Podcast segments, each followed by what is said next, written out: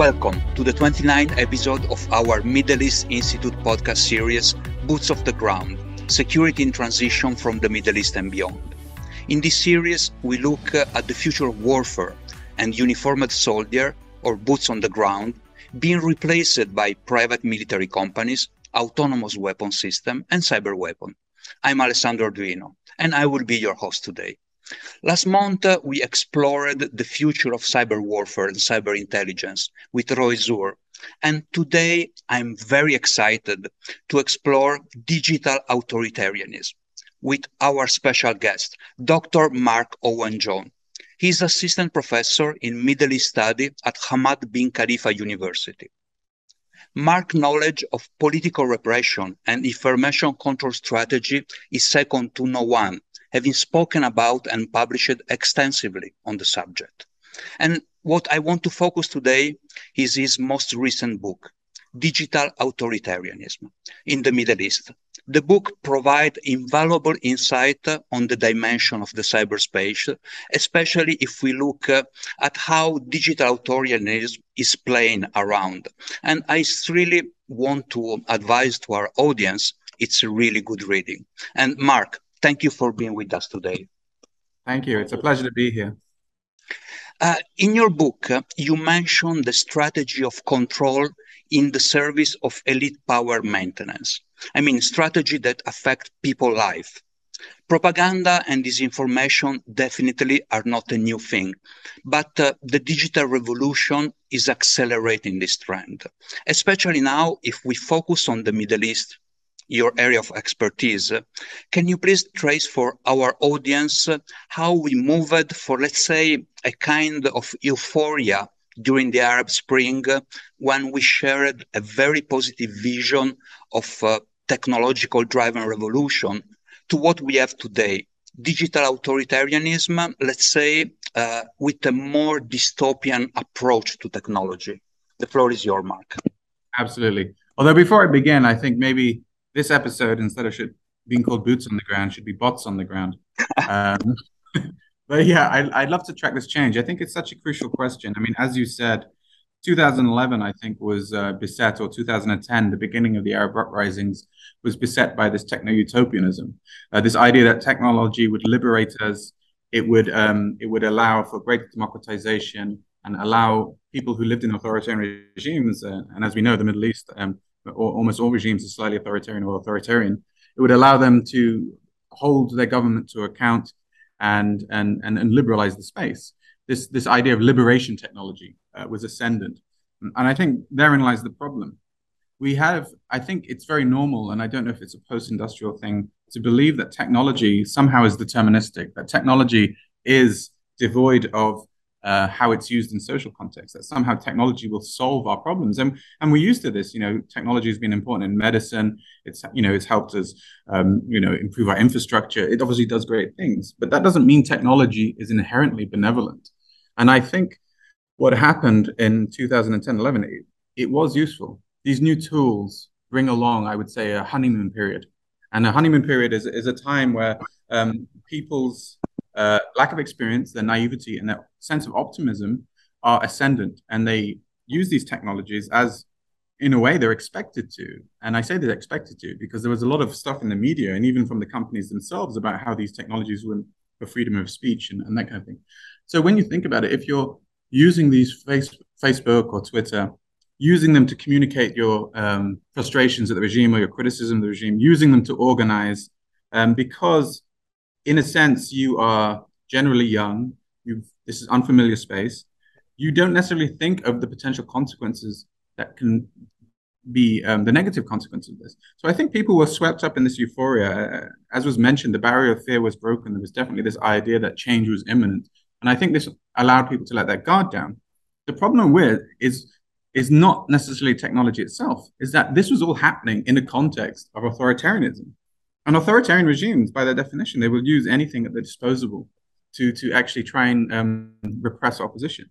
So if you have someone who's posting a photo of themselves at the Tahrir Square or Dua Lulu and saying, yay, uh, you know, like, um, you know, let's, we want change, then all it takes is a couple of people from the Mukhabarat or intelligence services or pro-regime loyalists to circulate that photo and say, hey, this person's a traitor. What's their name? Where do they live? Uh, and that's exactly what happened in places like Bahrain and Egypt. Right. So we saw very quickly this technology was co opted. And I say quickly, within months. I mean, I started my PhD in 2011 on Bahrain. And my initial, and within the space of three months, my thesis was already technology is being co opted as a tool of repression. So I don't think it took long. Um, you know, we even saw the use of spyware like Pegasus, but not Pegasus, FinFisher in this case, being used in, in 2011 and 12. Um, so even these kind of more intrusive things, I think that we associate with 2015 on, were being used. And when when when there are examples in the public sphere of activists or opposition people who use technology being arrested or tortured, as has happened, then all this does is spread distrust between people and technology. People know then that if they use technology for, say, criticizing the government, there's a good chance that they could be found out. And I think over the past 10 years, uh, civil society has become far more aware of the consequences of technology. And so, as, as well as governments using this technology to stop people, I think the element of trust that is necessary for social movements and the trust in technology has been destroyed by the many high profile examples of states using digital technology to, to repress people. No, thank you, Marc. As you mentioned, uh, the, the honeymoon period is over. And uh, what we like to focus here, and we started with uh, a discussion with the United Nations. We moved on uh, uh, talking with the founder of Bellingcat, Higgins, and we also had uh, the founder of NSO in in our podcast. is the cyber disinformation sphere, or um, mm. what you call in your book pseudo reality industry. Mm. What exactly is a pseudo reality industry? Yeah, I think the idea of pseudo reality is really interesting. I mean, as you as you mentioned, disinformation is not new, propaganda is not new. Many of the techniques that we're seeing uh, are not necessarily new. Obviously, technology has changed that, but I think the proliferation of digital technologies has provided so many new business opportunities for firms to exploit that technology to create what I call pseudo realities.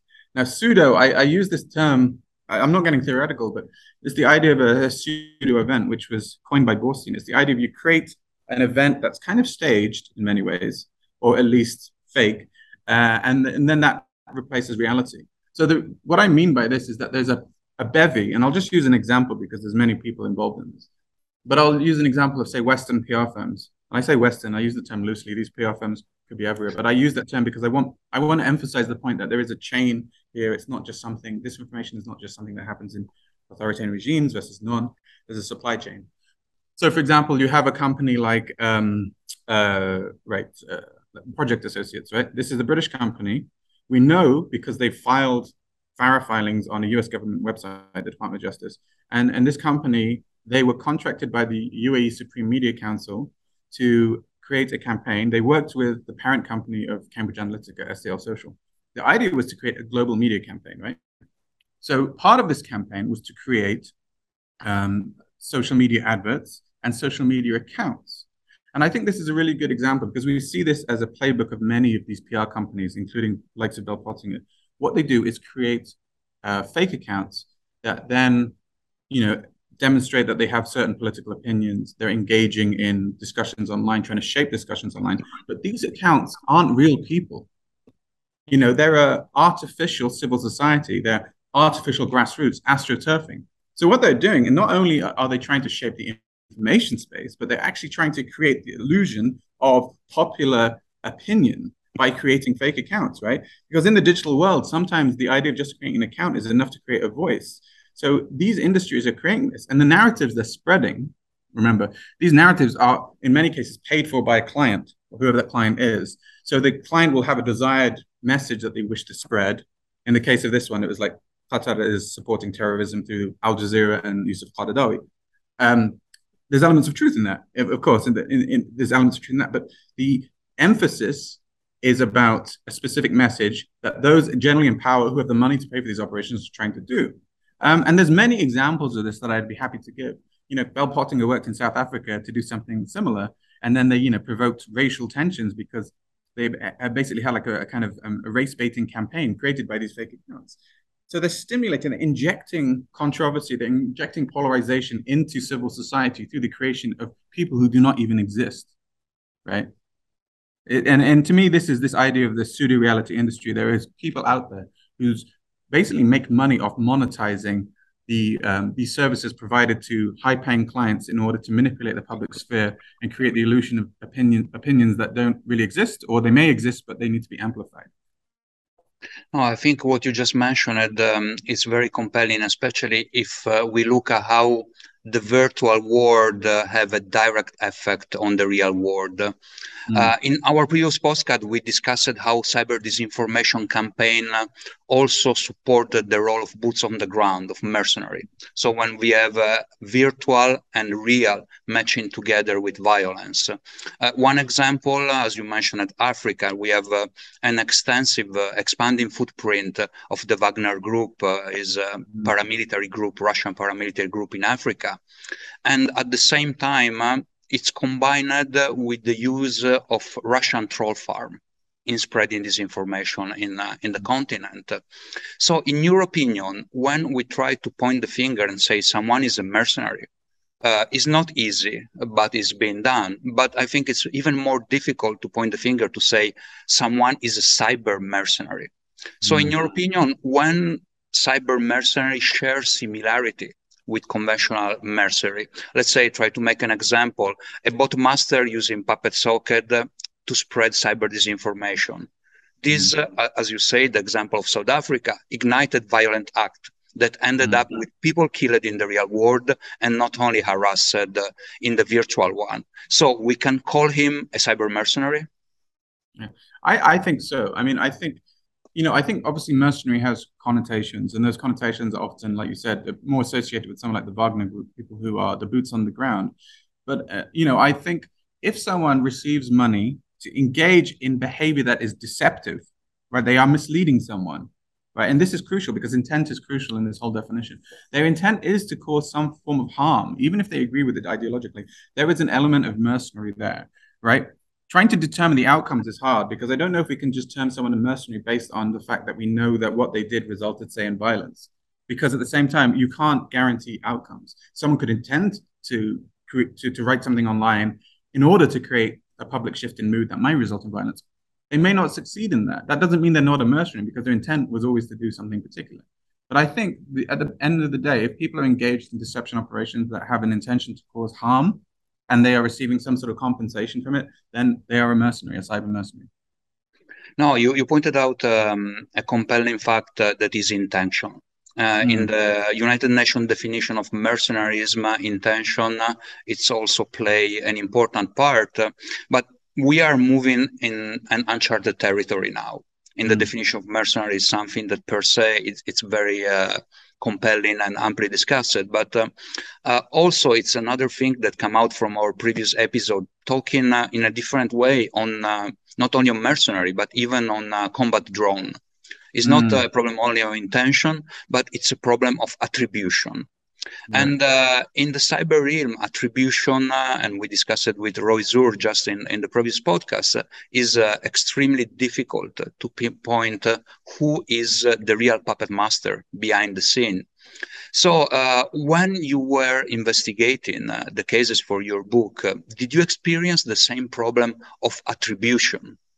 Yeah, attribution is is so difficult and you know, even as you know, in, in cybersecurity, where we're talking more about penetration issues, even even those who are tackling it will often say they talk in degrees of confidence about who might be behind something, um, for example, because it can be very hard to attribute. Um, and, and I think it's even harder in disinformation because you, you, you're, you're not necessarily looking at someone who's going to trace back to an IP address used by the National Security Agency of a certain country, right? It doesn't work that way. And, and I think there's been a number of investigations. I think one of the most obvious examples. I mean, I look at bot troll campaigns all the time, but I think one of the most interesting examples was when um, um, I, I, worked with a journalist from the Daily Beast, Adam Rawnsley, and we looked at this network of journalists who were 20 journalists who managed to fool 46 different international outlets into publishing over 100 opinion articles. And these journalists didn't exist. You know, they were social media accounts that were obviously backed by some sort of company, whether a PR company, strategic communication company, or in cyber intelligence firm, we don't know. However, in that case, it was interesting because what we had to do when we had the weight of evidence that was publicly available, which was these 100 opinion articles, we looked at them and we analyzed them from a sort of discourse basis. What was their kind of argument? What was their overarching argument? And we sort of concluded that really the the art, the arguments being used by these fake journalists broadly supported the foreign policy of the UAE, maybe right wing American hawks or Israel, possibly. So in that case, we could narrow it down.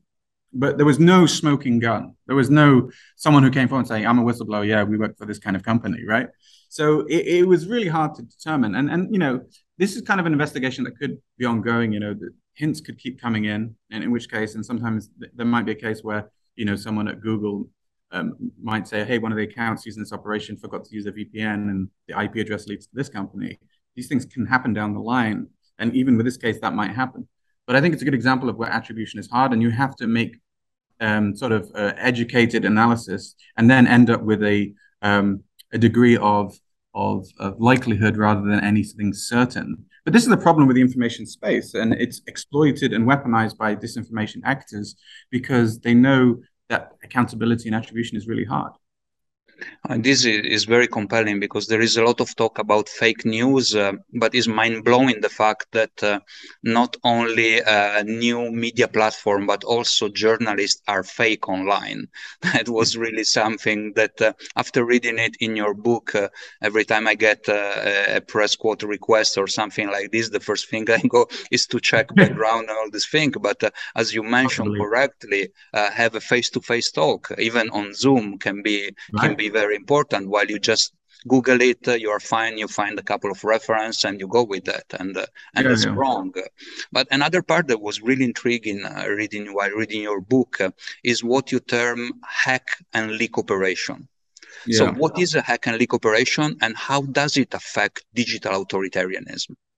So i think the hack and leak operation is this now i think it's becoming more widespread. We saw a lot of in the Gulf crisis around 2017 is where state or state-backed actors or non non-attributed actors uh, hack sensitive material from certain people and leak that information in order to, to, cause some level of harm to the person who's exposed. So we saw a norm of that in the Gulf crisis. Uh, Qatar were accused of, I think, hacking the, the, UAE ambassador to the US, Yusuf Al Otaibi. Um, there was uh, there was a Al Jazeera journalist whose phone was hacked, and photos of her in a bikini were then circulated, along with fake news stories that she was, you know, sleeping with the head of Al Jazeera in, in return for promotion. So this idea that now, I think, in terms of a security vector, we all have, you know, I always like to think of it, you know, the, the ultimate totalitarianism is being able to read your thoughts, right? This is the our brain is the last bastion of privacy, but a close second would be our mobile phone right? We, we, we document so many of our intimate details on there, whether it's selfies, it's conversations with friends, close friends. So the ability to have that information, which is obviously now done through hack operations, say using things like Pegasus, uh, or even social engineering, is we're able to, to weaponize people's personal information in a way that I think was much harder before because of digital technology, and then use that information to smear them. And we've seen this in national level debates. I mean, the Qatar crisis was one uh, where we, we saw the information used in these hacks to, to, to, to kind of denigrate opposition everywhere and also provide forms in a way of trying to to to kind of rationalize foreign policy decisions. Say hey we're doing this but we're doing this because this other state is also doing this.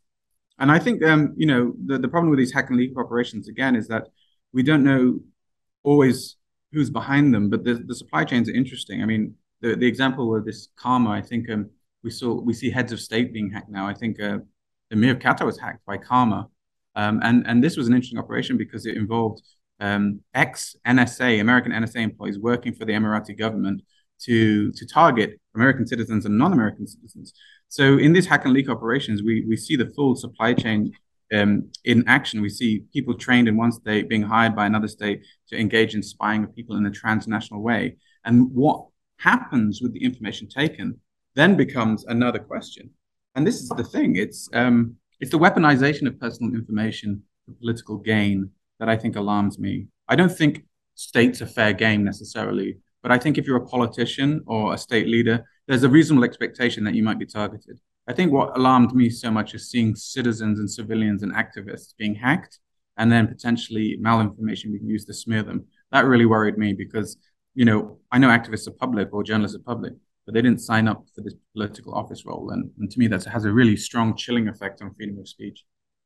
No, as you mentioned, the, the operation uh, in the UAE uh, with former NSA employee, uh, that's quite, uh, in my opinion, a definition of cyber mercenary. And if. I recall correct, when the um, head of NSA was asked about it, uh, there are some kind of contingency for former operative uh, to apply in, uh, let's say, their dark art abroad, uh, but then there are not so much barrier. And we knew about it just because, uh, if I recall correct, there was a whistleblower that came back to the United States and said, "Oh, we are starting to do some nasty stuff on our own citizen, and it's better to take a look about it if it's something wrong."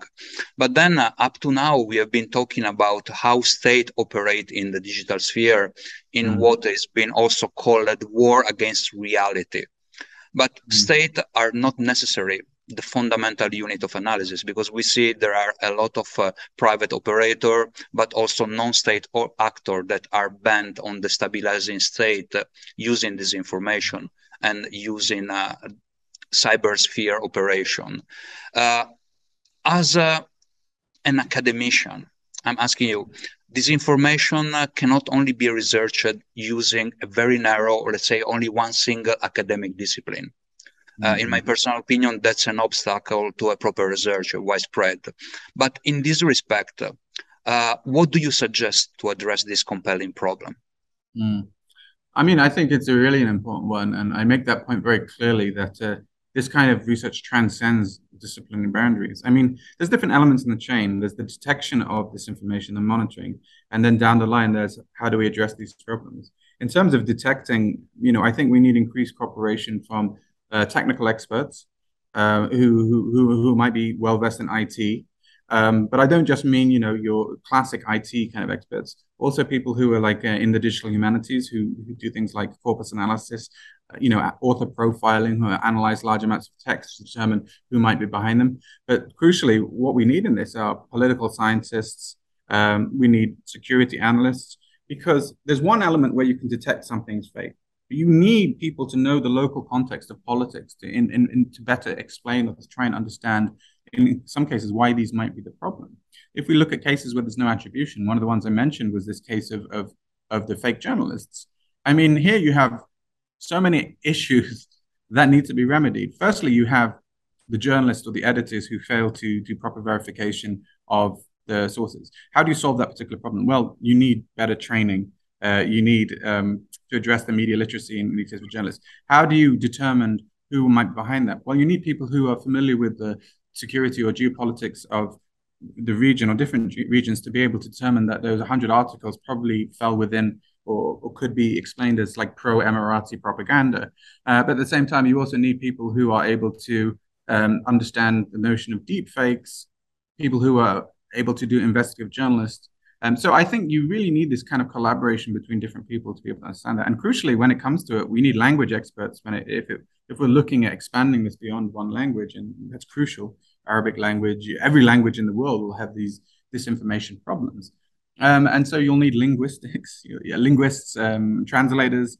Really, you need, you need everyone. You need institutions. You know, so things like uh, groups like Citizen Lab are, are, a good example of people who combine elements of expertise to produce compelling reports. I mean, they're more technical led, I think, in the way they, they they publish a lot of information, but at the same time, they still have a holistic approach, I say, to this problem, and it's public service oriented. You know, you can't just you can have just a security analysis someone, but I think what we're talking about here is an ontology in which we we generally want to accept that disinformation or deception is a problem and not something that needs to be encouraged. So we need people who are who who believe that tackling this is actually a public service.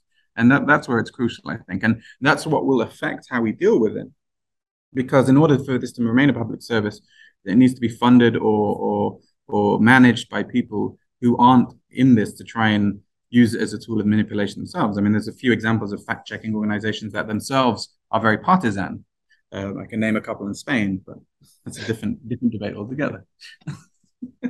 no, I would say that the, the problem of uh, language uh, it's very compelling because when I was mm. talking with specialists about fake news, uh, there is a lot of attention now uh, on the Russian blogosphere, and I was yeah. saying, no, that's that's the case. It's important. Uh, you look more at that. So, for example, China is not an issue, and they were very blunt and they say we don't know because we have a Russian language expert we don't have Chinese language expert. So we are not looking at that just for the problem. And machine yeah. translation in Chinese, uh, uh, trust me, is not working as well as with other European uh, language.